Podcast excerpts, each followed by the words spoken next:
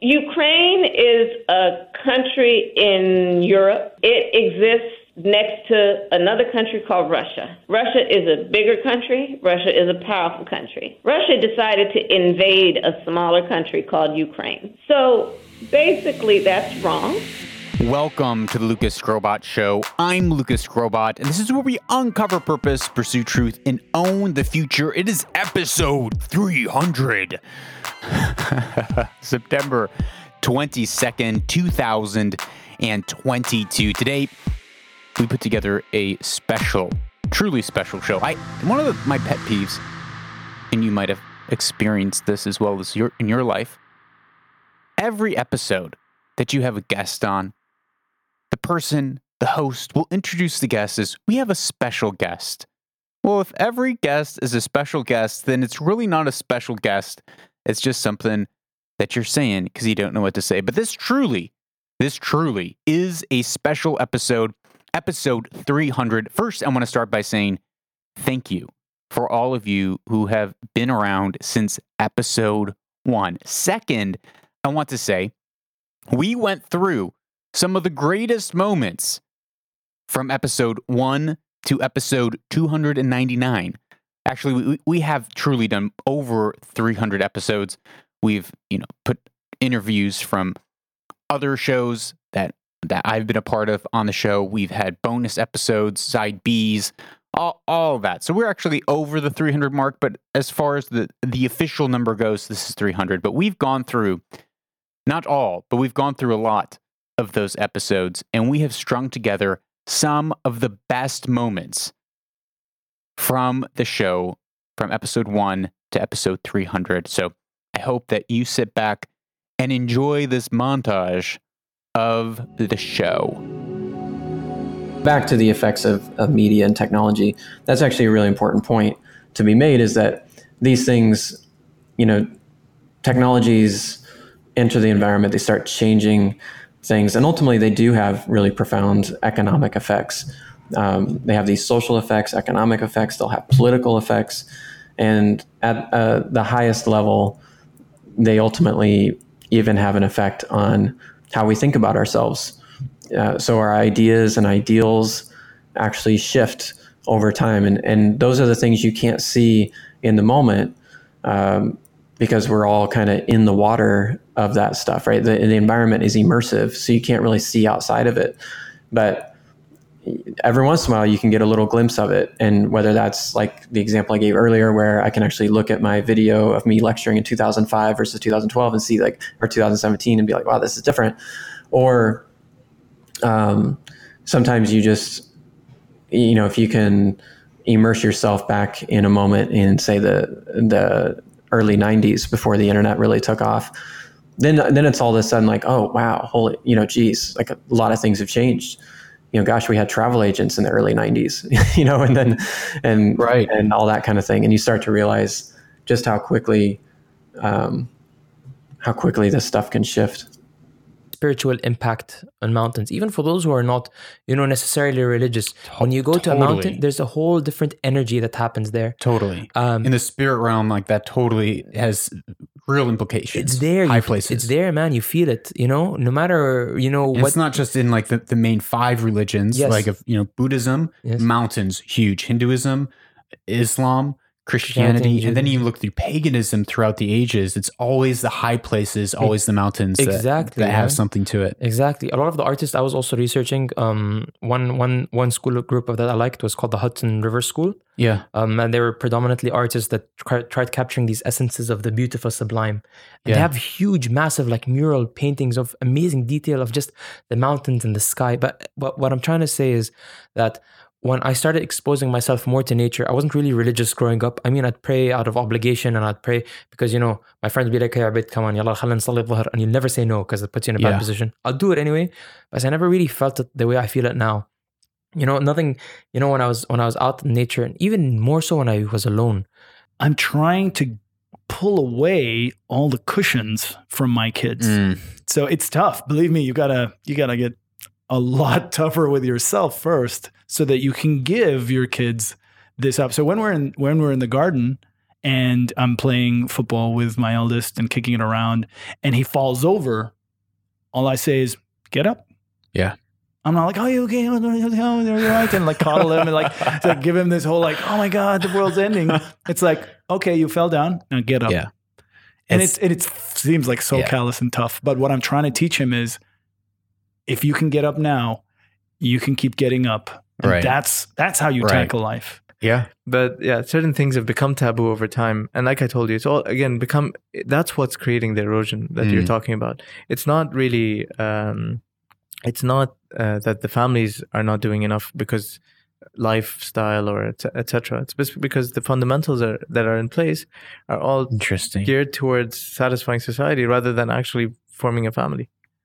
That's Wow. uh, that's how I look at it. But of course, I'm painting a very dark picture. There's there's a, Yeah. there's a lot of amazing people out there who don't think this way. You stand up and you take the vow till death do us part. Yeah, absolutely yeah it's a it's a covenant it's not a contract like you know so that that's the whole thing you know with the contract it's it's uh, there is an expiry date to what you're entering into Mm. but it's a covenant it's a whole different ball game because it's it's it's a it's bigger than a contract you know Yeah. it's it's something that you're vouching for something that you're promising for but uh, because i believe everything that we do in this world starts with the covenant and then a contract it was all about going from one place to another, trying to find yourself. And at some point, I had that fight within me that, you know, like to do humanitarian stuff. I always had that. Mm-hmm. But because of that aspect of you shouldn't show what you do for others, that kept me away from it. And at some point, I'm like, you know what? I'm done.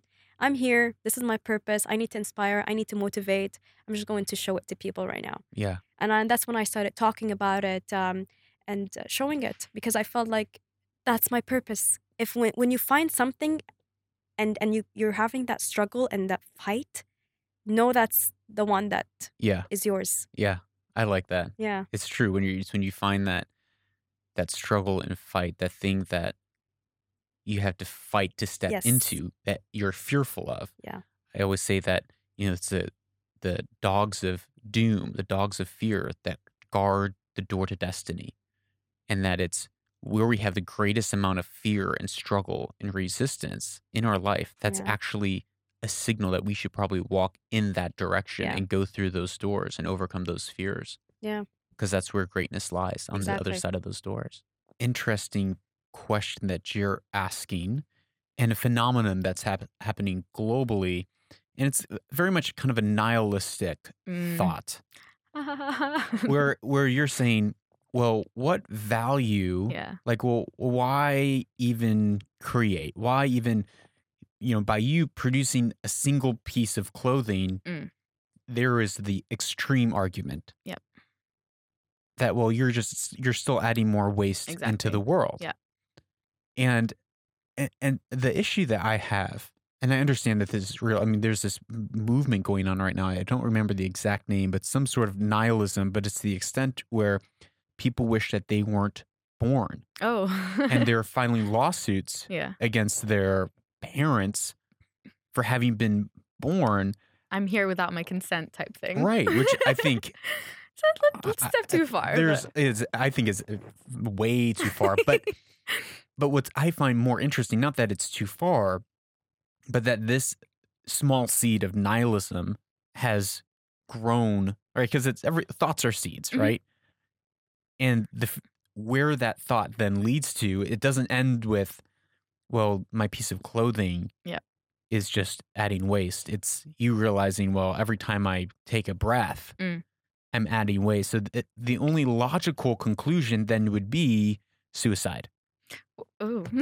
No, I, I'm serious. I I'm mean, serious. yeah, we're, if we're gonna feed that seed, right? if if and if we're and we are feeding that seed as a generation, we're Mm-hmm. Yeah. beginning to feed that seed That's true. Yeah. where we're where we're it's it's hard for some people. It's hard for us to see the value of us as individuals, as us as human beings, the value of human life, the value of as you as an individual. Yeah. And sometimes it's and there's probably a lot of reasons probably why. I don't know why on a on not just you, but a generation. There's a lot of people who are questioning. And the logical thing is that most people are arguing is let's have less humans on the earth. Yeah. Let's control population. Yeah. And then it's almost this self hatred towards humans and this exaltation The ones that of already nature. exist. Yeah. yeah, it's like, well, it's better that like the the dolphin and the whale and the leopard, you know, run free, and Yeah. I'll just let them eat me. Yeah. I mean, But but it's but it's true. Yeah. What do you think about that? um, I'm, I get it. I get it that if if you have that seed, it will probably lead in that direction. Maybe not necessarily into like the suicide direction, but for me, it's led into the direction of That existentialism. yeah, of- that whole idea of like you really need to think about what you're doing. Is are you actually offering anything to the world? I'll be honest with you, man. A lot of the things you're saying make sense, but I would love to hear from a woman that has been through that experience. I feel like this conversation, we went so deep, but it just. Does it not feel icky to you to talk about this without the presence of someone who has firsthand implication in the matter? It feels i- i- Yeah, I- weird to me. You know, you're right. I like that you brought that up. I am I am so angry that we're not able to have this conversation with the 60 million people who have been killed. I am I am saddened to know that we're having this conversation and we can't hear from the 60 million babies who were killed in the safest place in the world. I'm saddened that I can't hear the dreams and the stories of those 60 million little boys and little girls and know what they wanted to be when they grew up. You're right. I am sad. I am angry that we can't hear those voices. We can't hear those voices. And I'm grateful that mom, my mom, let me waited around to let let me have a voice.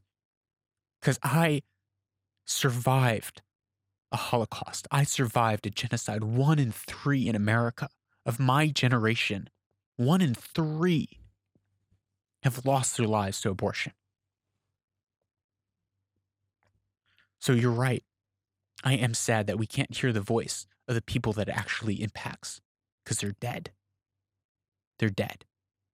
You found yourself in groupthink, and that groupthink was we are anxious and we are Everybody's running. You wake Grabbing. up. I mean, you grow up in an environment where everybody's praying. You start, you know, generally praying. You grow up in an environment where everybody's making money. You start chasing money. You grow up in an environment where everybody's doing what yoga. you see you children, do. children don't learn by instructions. They learn by observing. Right. If actually, if you think about it, children do nothing for the, you know, for the first maybe year or so when they're babies. All they're doing is actually eating and disposing the food and and, and just having their eyes that's wide and true. like they're actually soaking up a lot more information than you think. All they're doing is processing, processing, and that's why their neurons, the, the, the children's neurons are fired are 100% Yeah. capacity because they're just trying to figure out. So they use everything by observing and soaking up and soaking up. So if you grow up in an environment where your family was doing certain thing, like it or not, you're going to end up soaking that up into into your into your own system because that's your startup mode. we need to pursue not success but virtue right? We need to be people of virtue not people of success. And you know Oh man, that's repeat that again, bro. Just virtue repeat that again. people of virtue not success. Life is hard and sorrow is the access point to creativity love and joy. And volunteer. Volunteer in the sharing in sorrow with people who are familiar with sorrow Mm. and you will find that your life is more enriched that you are more happy that you are more purposeful that you have noble pursuits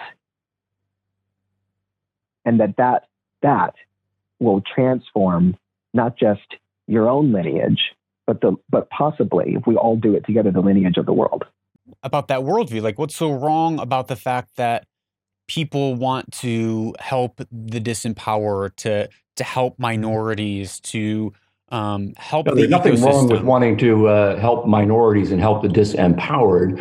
But if you are attacking the very notions that make it possible for the poor and the disempowered to become more powerful, uh, then you are actually destroying the very people that you think you are helping. wait wait and so if can you can you say that again? are going to do that by attack people who have lifted themselves out of disadvantaged situations and out of poverty situations, then you are committing an injustice to them.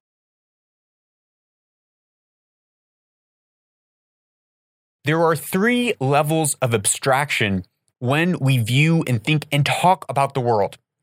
The first level of, of abstraction is object, is the objective realm. That's like saying this pencil or this knife, is it morally good or morally bad?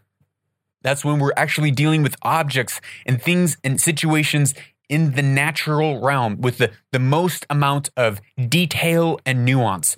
So, as Aaron said, the, the examples I gave were grossly oversimplified. And that is because I wanted to give, in the objective realm, a very simple level of abstraction, a very simple way that we can begin to view some of these higher levels of abstractions. The first one is the objective realm, which is saying, is this pencil or is this knife or is this gun good or bad? Well, the thing is, an object can't be good or bad. It is the person acting with a level of morality or immorality that we need to examine. And so I have had times where people will give these like absurd scenarios trying to pin me into a corner. They'll ask me questions about pornography and they'll ask me questions about prostitution and, and, and all these issues, but they're doing so in a way with all these levels of complication to try to convolute the conversation. This is not what Aaron is doing, but other people have done this to me. And because of that, we need to go to higher levels of abstraction to actually find out how to view the world. So the first level is the object. The second level is experience. Now, this is where we find myth. This is where we find story. This is where we find song. This is where we find most of those cultural themes and nuances. When we watch a movie and there is a moral of the story, that movie, that story, that tale is falls in the experience. So, an, an easier way to understand how to view what's happening in the objective realm is to and is through story and narrative and morals and proverbs and parables that help us see kind of those story arcs by which we can understand good and evil, right and wrong, the ways we should and shouldn't act. What is justice? What is mercy? What is righteousness? What is wickedness? And what is corruption? That happens through story, that, that meta narrative that we can begin to understand. But even in those meta narratives, that is the second level, but there's a higher level. That last and third level of abstraction is concept. In the concept realm, that's where we find values. That's where we find morality. That's where we uh, find axioms and principles by which we live life, where we have these really abstract ideas like justice, like mercy. And so, yes, I grossly oversimplified what's happening in the real world because it's not as simple as just two people working at a car dealership. I oversimplified it because I was trying to use a simple example so that we can find out that third highest level of abstraction and begin to focus on what justice is, what judgment is, what truth is, what mercy is. When we understand correctly how to view these values and ideas and these concepts, that creates a framework that we can then bring down into the objective realm to actually see what's going on with clear eyes without getting convoluted within with with all the complications. Because when we can see correctly, we can then really figure out where the lines fall. Where is the dividing line between justice and mercy, righteousness and unrighteousness. It comes from that highest level. So that's why I like to always bring it back to frameworks and principles and values up to that third level of abstraction in the concepts, because that builds a worldview or a framework that we can project down into the objective realm to be able to discern whether a gun or a knife is good or bad, whether pornography and prostitution is good or bad, because we've built up a value system at the highest level rather than trying to discern between different shades of gray.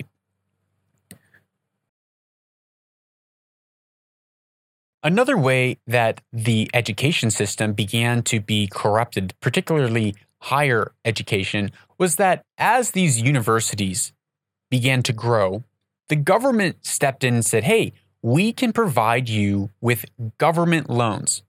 Now, if you think of what a loan is, it is a bank, a private institution, a business lending money to a party that would be able to invest it into an asset and then pay it back. A private business is going to look and say, Will you have the ability to pay this loan back in the future? Yes or no?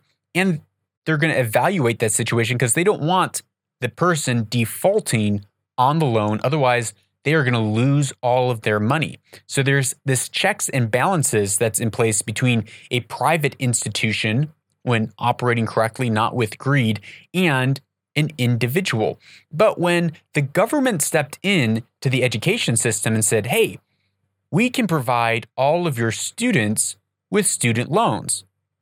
Well, all of a sudden, a imbalance, a corruption of power came in because now there is an I need you to need me, a codependent relationship between the education system and the universities and between the government. The government is saying, I will give you, student A, free money, essentially. For an 18 year old, it feels like funny money. You're going to university, you're not working, you haven't worked a day in your life, and the government's paying for you to go there in your mind, but you're racking up all of this student debt. And then the government says, and by the way, you cannot default on this student debt. So the government now doesn't care how much money they lend out or what profession they lend that out to. So if it was a private business, am I going to lend out $500,000 or $250,000 to a student who ends up studying dance theory?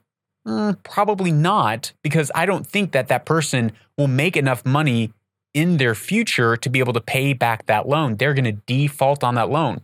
Will I lend $750,000 for someone coming out of law school or someone coming out of as a as a doctor? Yeah, because I know the profession that they're going into and I can guess that they will probably actually pay back that loan. But the government, they know that everyone has to pay back that loan. So they're willing to just throw money into the system. As more and more money gets thrown into the system, the universities are able to raise their prices higher and higher and higher and higher because the person that's footing the bill right now is the government and they don't care how much it costs. In fact, the more that it costs, the better it is for them because then they get more interest over time.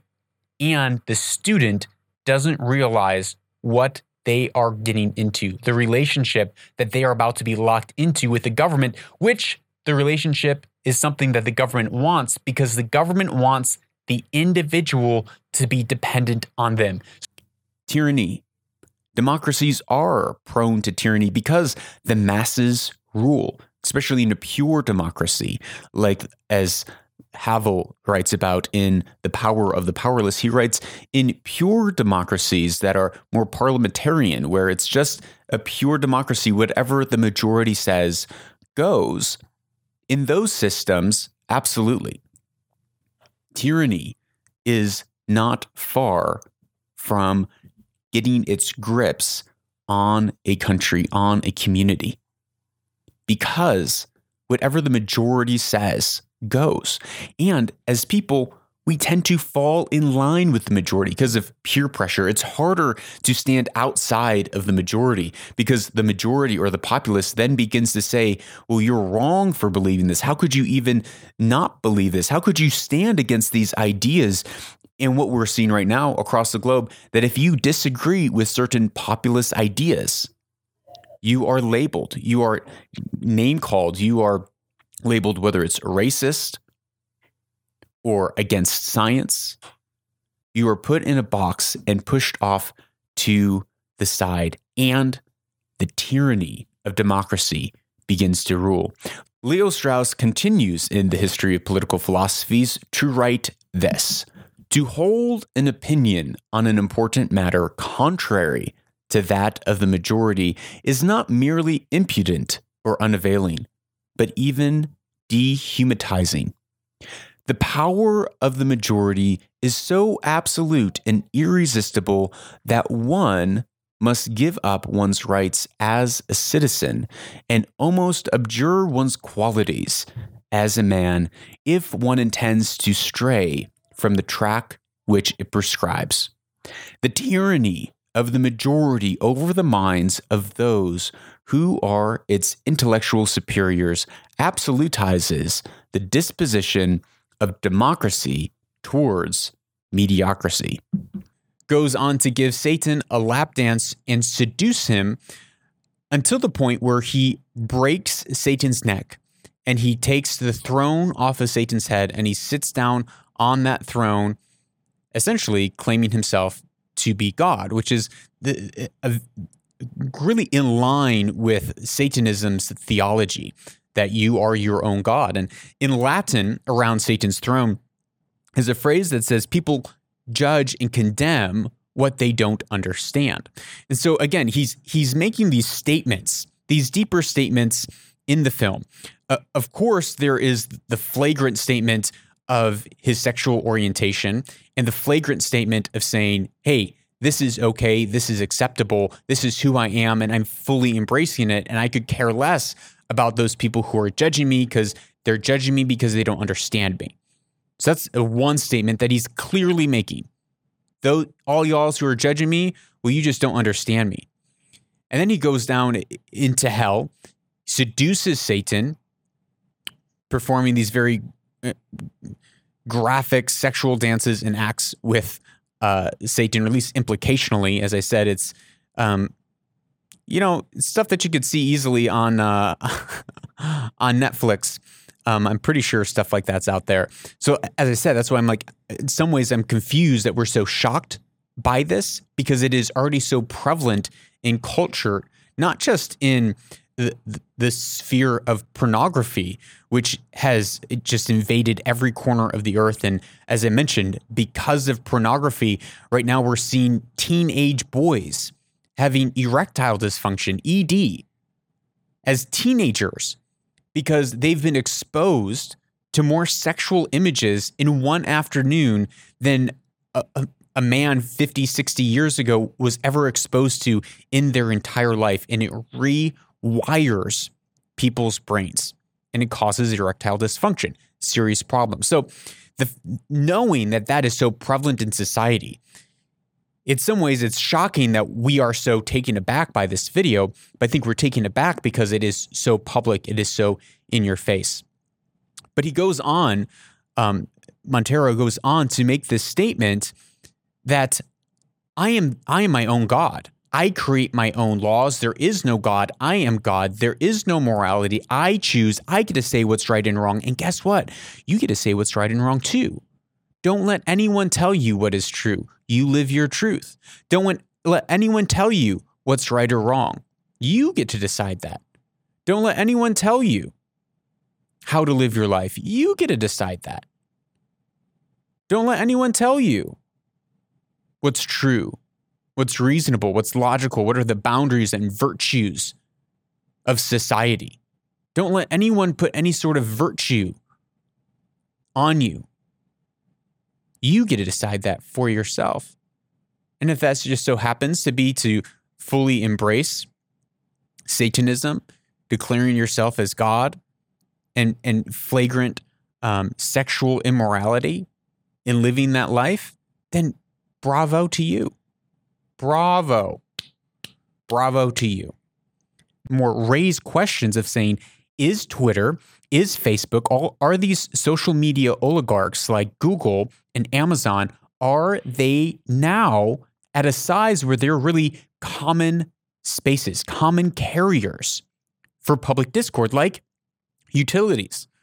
A lot of utility companies are actually owned by private companies, but they are so large and such a a foundational piece of society that they're considered common carriers. And with it comes a lot of special provisions. But with being a common carrier also means you can't discriminate. You you lose some of your abilities uh, of First Amendment rights, freedom of speech, freedom of, of deciding who you want to serve or not, because you are now like a, a utility connected with and serviced with the government. And there's more government protocols and oversight on those common carriers.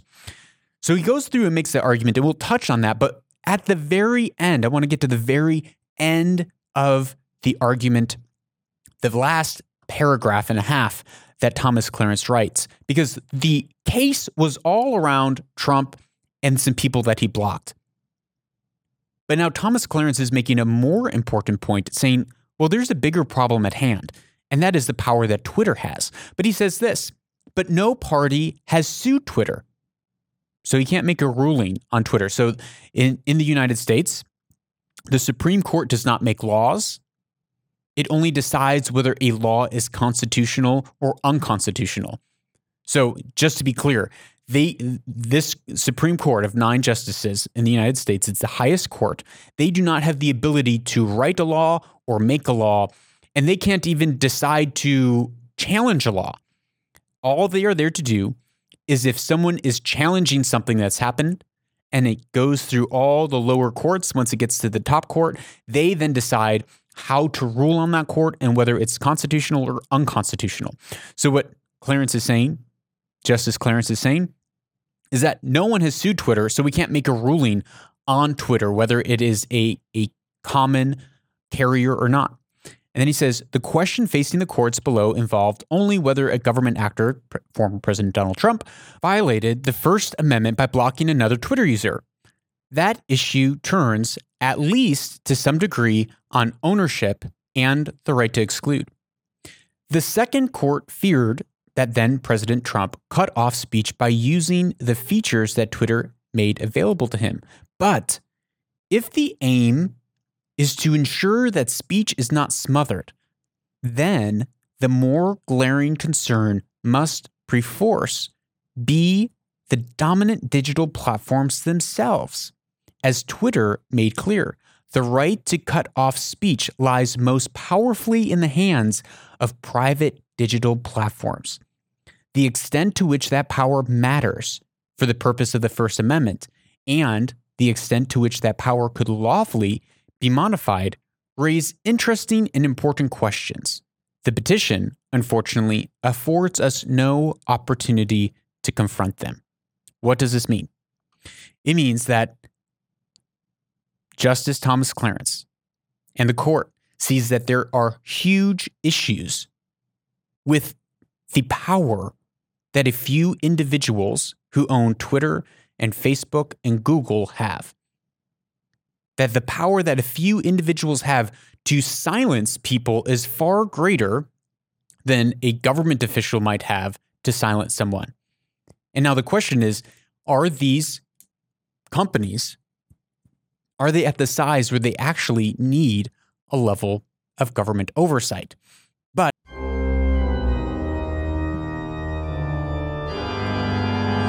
Number 10. From a Harvard biologist named George Wald, he estimated that civilization will end within 15 or 30 years unless immediate action is taken against the problems facing mankind. Now, I'm going to bring this up right now because the first objection that you may be having if you are a climate denier denier See how I did that? You're a climate denier denier.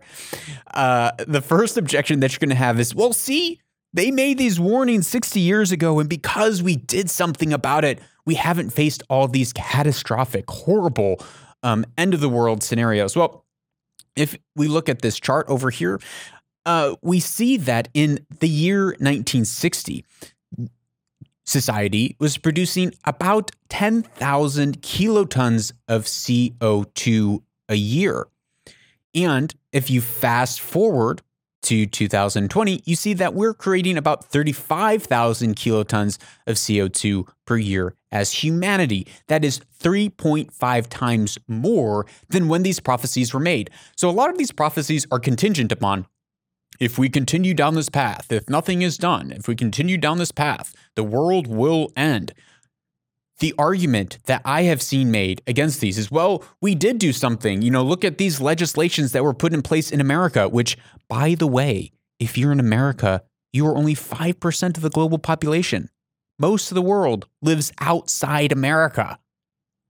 Glad we settled that point. So there's other nations in the world. There's other places in the world, and praise God they didn't listen to these uh, these catastrophic um, prophecies and just hide away in caves and decide to shut down their power plants. But praise God, they actually decided to progress as a society.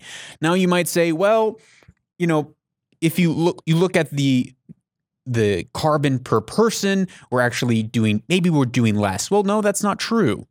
If you look at the numbers back in 1960, we had 0.003 metric tons per capita.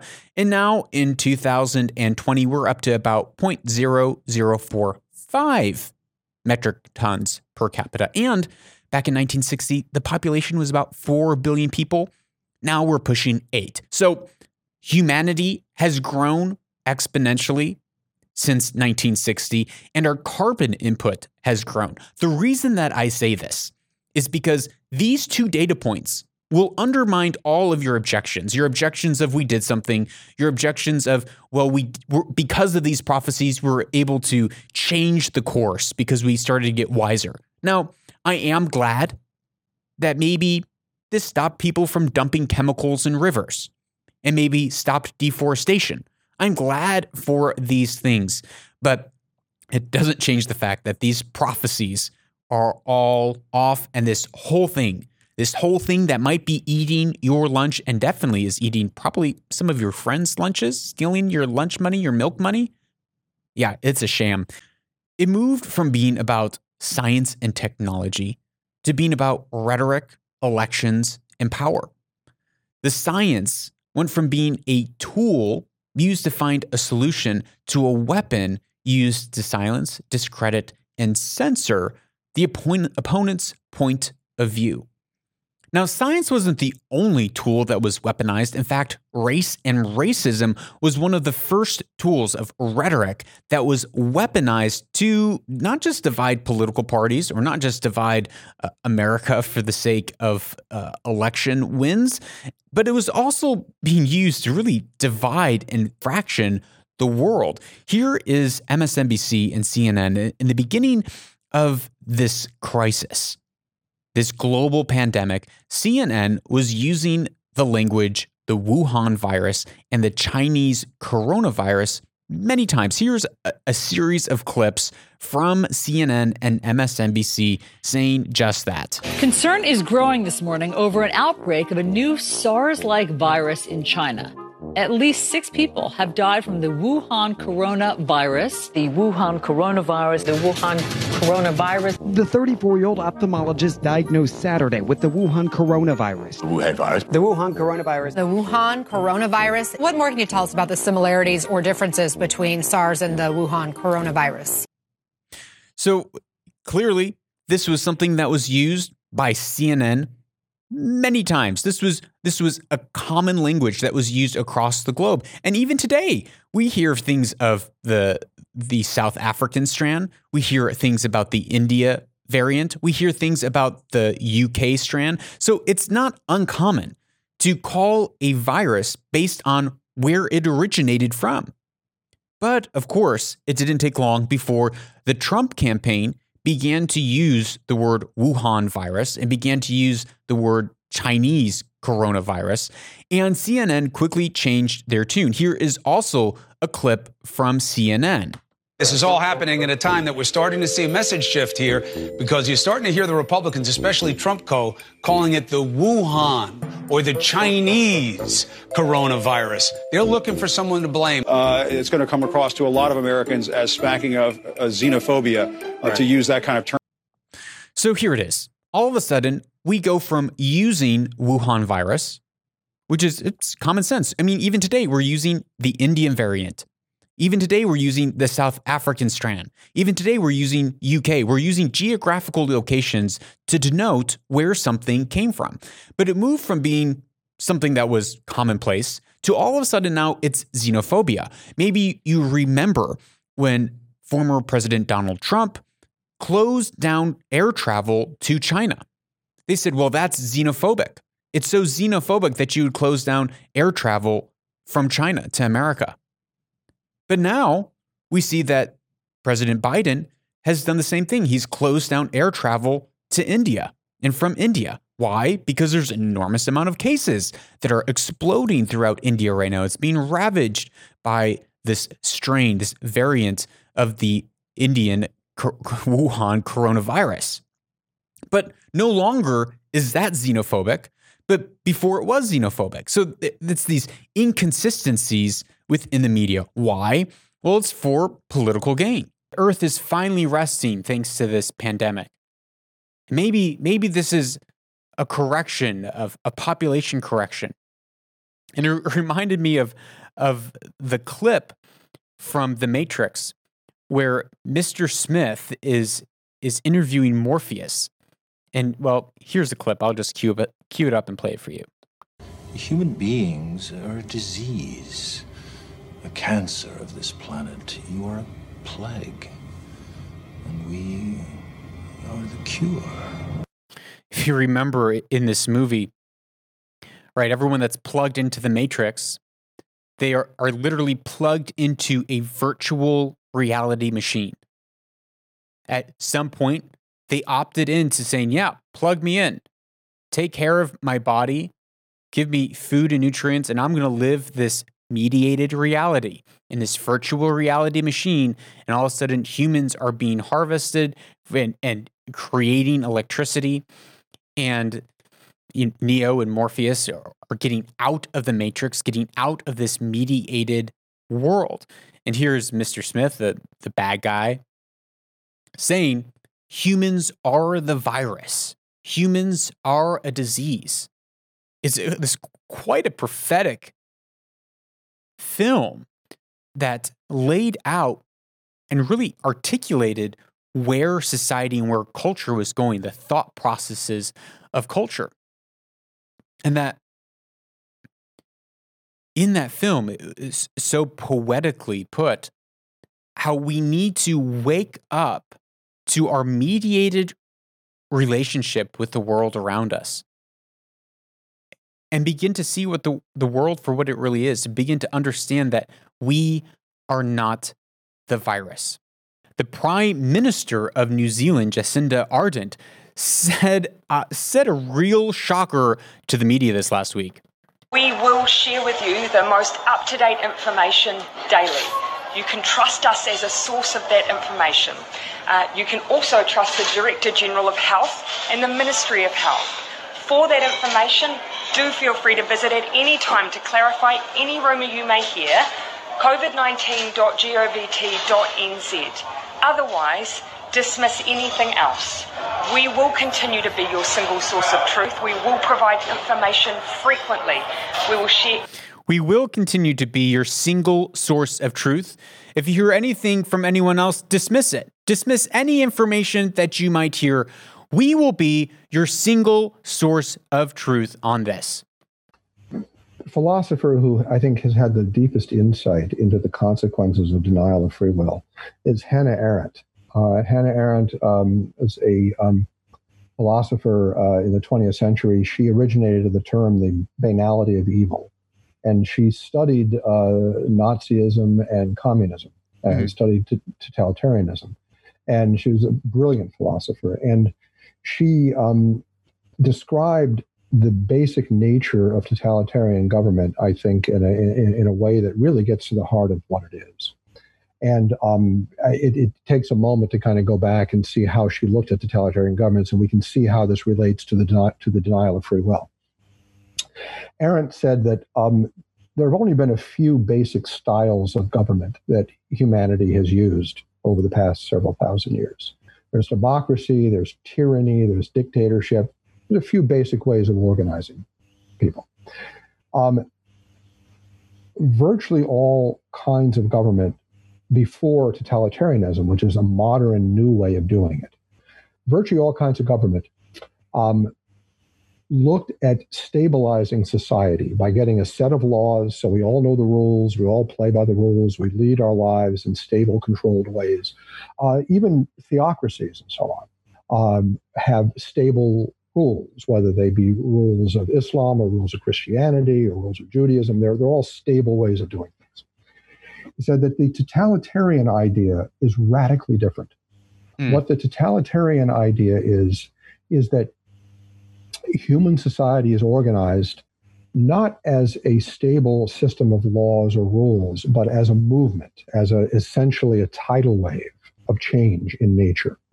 And the essence of totalitarianism is constant movement. We're always trying to, to reach the, the dictatorship of the proletariat or the domination of the Aryan race or whatever this, this movement is.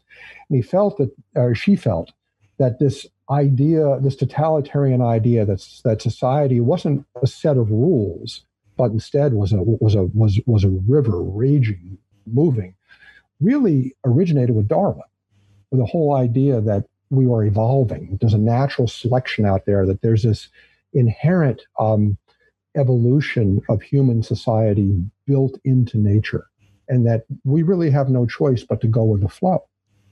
And she said that the totalitarian idea and the, the, the for, for example, Marxists love Darwin. Uh, Engels said really that basically what Darwin did for science, Marx did for history. Yeah. Uh, they, so they identified themselves. The Nazis were very big on Darwinian Yeah. evolution. Um, and it goes along with the totalitarian idea. And Arendt said that the problem is that if you view human society as this river that's flowing, how do you get everybody to flow? I mean, people don't like to flow. People want to keep their traditions. They want to, mm-hmm. you know, they want to have their lives. And she said, what totalitarians do is a is a few things. The first thing they do is they isolate people. They make people separate from other people. And Right. this isolation makes it difficult. You, you, you can't meet with other people. You can't talk with other people. She said, then they paralyze people. By paralyzed, she means they keep people from taking any spontaneous action themselves, and they do it with constant terror. She said that terror is, in a totalitarian state, what law is in a democracy or, um, or, or, or, or theocracy. That terror is, is what freezes people so they can be put in the stream and moved at will. Mm. And uh, she said that the terror, the, the nature of the terror is that it cannot be predictable. She said totalitarian terror is different from any other kind of terror. That is, for example, if you live in just an ordinary dictatorship, you got some dictator, he's not a totalitarian, he's just a strong man. Yeah. You kind of know that if you don't cross the strong man, you're okay. All right. If, if, if, if you don't give this guy trouble, he doesn't give you trouble. Um, you know, if you live in a theocracy, if you follow the rules, you'll be okay. Said, however, if you live in a totalitarian state, you're never okay. That is, you can be Stalin's closest comrade and you still get put on trial in the show trials. And that's what can be- happened. and that's definitely what happened. Precisely. In fact, it was often the people closest who ended up in the gulags or getting a bullet to the back of the head. And and she said there was a reason for that. The reason is that the, the only way that terror accomplishes its its goals in a totalitarian state is if it is completely unpredictable and people know it. Because if you can predict it, you can take action on your own. And the whole point of the totalitarian state is that you must never take action on your own. Mm. You are livestock. And that's the totalitarian notion is that you are cattle to be herded. You are you and and this is where she said, and I quote from her, in totalitarian systems, guilt and innocence are senseless notions. They have no meaning. And what she meant was that totalitarians deny free will. Because if you have no free will, you're never guilty. Because you, you didn't choose anything, but you're never innocent either. You're just cattle. She said, if you start in a total, if a totalitarian system says, oh, th- uh, this guy's guilty of breaking this law, that messes up the system because then people know what law to follow. But So she pointed out that in the show trials, they weren't really trials about guilt or innocence. Everybody knew in the very beginning what was going on. Mm-hmm. This guy was going to get shot. The show trial was to terrorize people. It was to make people say, hey, that could be me tomorrow. And I didn't do anything wrong, but neither did he. Nobody even knew what they did. They just ended up with a knock on the door and boom, they're on trial and, and, and, and they're shot. So the denial of free will is the essence of totalitarian management of populations. Totalitarians look at you like cattle. Their goal is to herd you. Uh, a, a communist will herd you towards dictatorship of the proletariat. A Nazi will herd you towards rule of the Aryans. They all have got their their their movement, and you're just a cog in that movement. And cogs can never have free will. And one of the things that we have held onto as a truth and as a principle is to not live and not be led based on our emotions. To not be led based on emotions. I could easily be led based on my emotions right now and just totally give up on life and become depressed and discouraged and adopt a very negative view of my life and my circumstances. But instead of being led by our emotions, which change day in, day out, depending on our circumstances, we must be led by eyes of faith. We must be led by the promises that we believe are over our lives, by the destiny that we believe are over our lives. We must be led by knowing, knowing in the, in the faithfulness of the one who created us, knowing and believing and trusting in the love of the one who created us in God. And it's when we are led from that perspective, from, from living out of a place of what we cannot see, not what we can see. Because when we live by what we can see, and we're like, oh my goodness, it's World War III, the stock market's crashing, crypto's crashing, Canada has just gone off the deep end, uh, the, the, everything is going wrong in my life. When we live by what we can see, we can't lead. We can't lead ourselves. We can't lead, lead others. We are then relegated to lives of trying to fill ourselves with the comfort of this age, trying to get through the week, get through the day. But when we step into seeing a future that is not and living and believing as though it is, then we become leaders. And not only are we able to lead ourselves into those fields, but we can lead other people into the fields of their destiny. And that is who we are. And that is how we will own our futures. That is how I will own my future is not being led by my emotions, but being led by the things that I see with the eyes of my heart, the vision that's before me, and the promises that I know are over my life and over each and every one of our lives. That all things work together for the good of those who love God. I know this is a little preachy, but this is kind of preachy to myself, and hopefully it's encouraging to you. So when we face suffering, not just face a hard a hard day, but when we face real suffering, that suffering will produce endurance in us if we choose to endure. And then that endurance will produce character in us if we choose to persevere. And that character in us creates hope, not just hope for us, but hope for other people. And it gives us the ability to lead. And that hope won't put us to shame. That hope won't leave us in a pit of discouragement because God is love and God loves us and will care for us, even in the midst of suffering and hardship and sorrow. So now everybody's moving into the digital world as if this is some kind of liberation well, when actually it, it's a it's a captivity. Yeah, yeah. It's a liberation from it's a liberation from the unknown. It's a liberation from God, if you will. It's a liberation from morality. It's a liberation from, you know, uh, even in the intro of our, our show, we talk about, you know, truth. What is truth? And I, I get pushback sometimes. People saying like, well, you know, that's you know, that's not truth. You know, that's just your opinion, or that's just, you know, talk about something scientific, not something that's uh, metaphysical. But it's right. almost as, as if you and give me something measurable. Yeah, something measurable. But what you're saying is that the truth is more than a bunch of small parts that then are uh, uh, divided and subdivided to its smallest form, then put back together.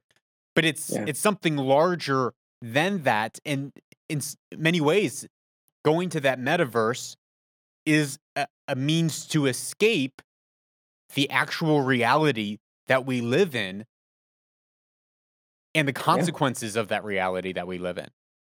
Yes, and it's getting uh, there are fewer and fewer people who know how to do much in the corporeal world. You know, to to move things around. Right? Am I out here in the woods of Virginia? My neighbor next door has a, uh, a heavy construction equipment business, and he's you know got highway contracts, et cetera. Right? Yeah. He can't find people to work. Yeah.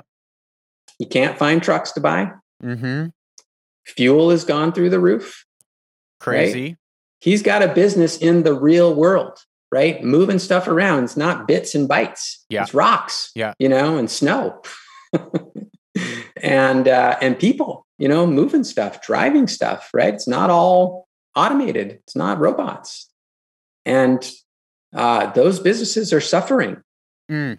because we've lost touch with the corporeal world. You know, we've denied the primacy of the corporeal and we've bought into the narrative that the measurable and the, the physical is where it's at and that the academy, you know, and the scientists, uh, everybody needs to get an education, you know, be, be have a higher education. 22. Continue discrediting American culture by degrading all forms of artistic expression. An American communist cell was told to eliminate all good sculptures from parks and buildings and substitute shapeless, awkward, meaningless forms. It's very interesting how art translates into the things we value and hold dear and the way we view things in society. BLM was notorious for tearing down any sort of historical or artistic sculptures or forms that had a beautiful artistic expression or told a story throughout history. If you can destroy history, if you can destroy art, if you can move it from something that is beautiful into something that is dark and chaotic, you can degrade the human mind and, and human morality. It's very interesting, the spiritual impact of art. Number 23, control art critics and directors of museum our plan is to promote ugliness, repulsive, meaningless art. Fascinating that this is a goal. 24. Eliminate all laws governing obscenities by calling them censorship in violation of free speech and free press. This was largely done and achieved when the Supreme Court made clarifications over obscenity and erotica and free speech censorship and essentially saying that erotica, pornography, obscenities, it's all covered underneath free speech. And this envelope is continuing to be pushed uh, of people saying, oh, oh, it's maps, it's minor attraction persons, a person who is attracted to minors, and how that should be covered under freedom of expression and freedom of speech, but really it is a strategy to destroy morality in America and the globe. Break down cultural standards of morality by promoting pornography, obscenity in books, magazines, motion pictures, radio, and TV. Achieved. You can't go three clicks without the internet on the internet without engaging in that. 70 here's a stat 70% of all men 18 to 24 visit at least one adult website every month. Pornography is the biggest open door of darkness in people's lives. It is it fuels and promotes human trafficking across the globe. and the film industry, media industry is full on in bed promoting this across all media platforms. It's blatant. 26 present homosexuality, de- homosexuality, degeneracy, and promiscuity as normal, natural, and healthy. Enter LGBTQ plus A 2IA plus S. This the trans agenda, the LGBT agenda, it is a direct stem from Marxist ideology.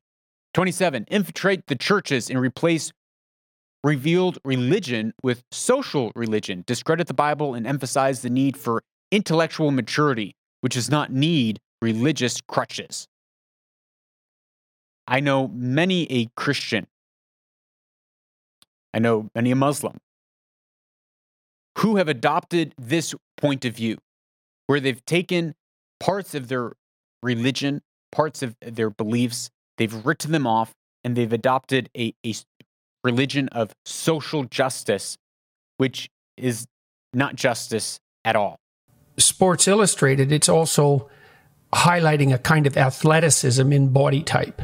And that's a very specific form of beauty. You have to be young, you have to be female, generally, you have to be extremely athletic, you have to be shapely in a very particular way, and that would be with a waist to hip ratio of 0.68, because that's what's been established cross culturally as ideal from the perspective of male uh, sexual interest, let's say, but that's also associated with fertility. Yeah. Um, and so it's a marker that has a biological basis.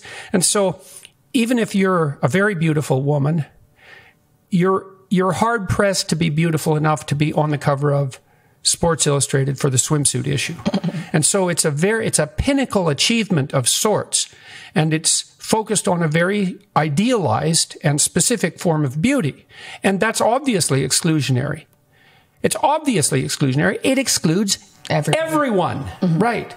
And and it does that to highlight a kind of ideal, and that's a particular ideal of beauty.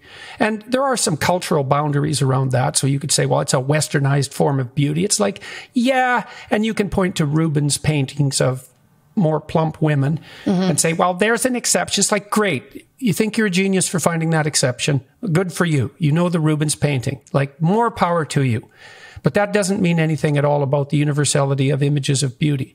And so the, the cover bothered me a lot because it was a cheap manipulation of something that had been working very well for Sports Illustrated. It was also an insistence that all of a sudden this non-athletic body type is as beautiful as the standard swimsuit model for Sports Illustrated. And it's not. It's not as athletic and it's not as healthy. And that's that. And it's also not arbitrary. And so the whole thing is a lie. And then it's a lie that's a manipulation of that young woman. Now she partakes in that because she participates in it, but it's still, they're not on her side. They're exploiting her as far as I'm concerned. And she may be participating in that exploitation, but they're still exploiting her. So don't pull any moral stunts on me because you're irritated about my opinion about the Sports Illustrated cover when it's bloody clear to anybody with eyes that that was manipulative in 20 different ways. And so, and I'm also not willing to sacrifice these ideals for inclusiveness. It's like, no, not everyone's a genius. No, not everyone's Picasso. No, not everyone's young and healthy. And no, not everyone is a Sports Illustrated swimsuit model, period. This this is that end bit. He really brought it home. No, not not everyone is fit and healthy. No, not everyone is a genius. No, not everyone is Picasso, as he said. And that is uh, what is happening across, like, this is a, little microcosm of what is happening across this, uh, across society, uh, even with multiculturalism, saying that every culture, doesn't matter whether it's a cannibalistic culture or a non cannibalistic culture, for instance, taking these extremes, is equal and beautiful and right and moral because this is what their culture holds valuable. And who are we to judge? and it becomes so inclus- inclusionary there are no longer any standards. There's no longer any morals. There's no longer anything that we can go to try to achieve. Everything is boiled down to the lowest and lowest common denominator. And that's just not true. That's not truth. That's not the way that we can uh, order and orientate our lives to actually end up living in a way that is truly successful, truly meaningful. Because we have said there nothing has meaning, nothing have, has definition, nothing has distinction. There are no standards of athleticism, there are no standards of health, there are no standards of beauty. This is the lie that is being pushed on society through these progressive ideologies. And this is it, is just one microcosm, one little snapshot of what we're seeing across society with that. Now you can say, well, beauty is something that's more than a physical appearance. So, you know, maybe maybe she is beautiful. Well, sure, I I will I will concede that point, but I also bring up Dr. Jordan Peterson's point of this is on a swimsuit magazine that is talking about a standard of athleticism. Sports Illustrated. It's about athleticism and athletic ability. And now you're equating unhealth with health. You're equating non athleticism with athleticism. And you're manipulating that standard. Now, when it comes to, well, inward beauty, let's say, let's say we're talking about inward beauty. Well, there's this assumption that everyone is equally inwardly as beautiful as the next person. That well, you're you're all beautiful. You're a king, you're a queen, you're beautiful on the inside, you're fine just as you are. Not true. There are actually some people and some aspects of people, there's aspects of myself that I find actually quite ugly. That I look at and like, wow, that is despicable. That that aspect of me that I struggle with, that's despicable. My my ability for frustration or impatience. I'm like, oh my goodness, that is that is despicable. That is ugly within myself. I think it's ugly. So there are even within inward beauty, there's there's a set of values. So meekness, that's that is a, a sign of inward beauty, humility, being contrite in heart, being poor in spirit, gentleness, meekness, kindness. Those are things that are beautiful. Selfishness, not so beautiful. Greed, corruption, hatred, jealousy, envy, those, those aren't so beautiful.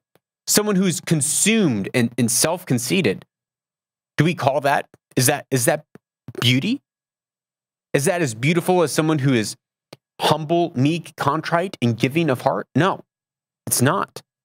But when we dismiss all of that and we say that you're, you're perfect just as you are, we lose the teeth, we lose the ability to look and identify issues within society or issues within ourself, whether physical or emotional or mental, and we lose the ability to delineate and discriminate between health and unhealth.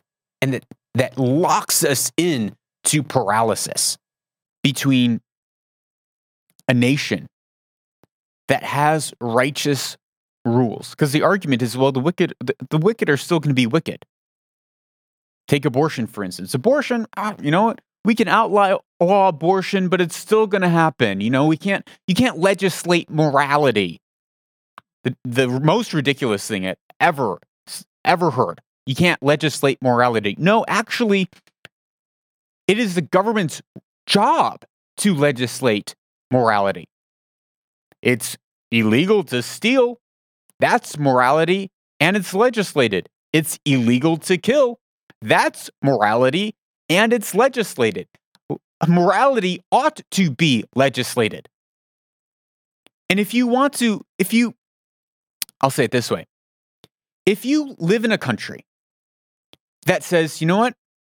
We are going to set up wicked rules. For instance, part of America, before it was all of America, but now it's, praise God, only part of America, has rules where you can just kill your baby in the womb up to 39 weeks and six days, seven days, 38, 48 weeks, whatever it is, as long as the baby hasn't taken its first breath, you can rip apart and dismember a baby in its mother's womb. That is was accepted on a nationwide level. If you live in a society that approves of wicked laws, like the dismembering of humans in their mother's womb, then that nation, that society has a level of guilt because you have accepted and, and not taken the effort to fight for just and righteous laws in your nation. So, therefore, you are guilty as a collective, as a society, and you will be judged accordingly. And the nation will be judged accordingly. And those are things that show whether a nation is righteous or, or wicked. The legislation that they have and the legislation that they enforce. Now, of course, in places all over the world, even places where abortion is illegal, the argument is well, even if you make abortion illegal, it, it's still, people are still going to have it. People are still going to dismember their children. So why, why should we have a rule? Well, because it, there's, a, there's a massive difference between a nation that says this is wrong and people still do it. And then they prosecute the people who break the law and saying, you know what? You're right. People are still going to shoplift and steal, so we're going to make shoplifting legal. Let's make it legal. Legal. That's a great idea. There's a huge difference in that society, in the way that we see whether a nation is just or unjust, righteous or unrighteous, wicked or righteous. That is all for episode 300. Thank you so much for listening. And again, thank you for being here with us for the last, man, started in 2018. So that's four, four years. Uh, what an amazing journey it has been. 300 episodes, four years, and you are with me. And I am very grateful, very grateful for that. Go out this week and own your future.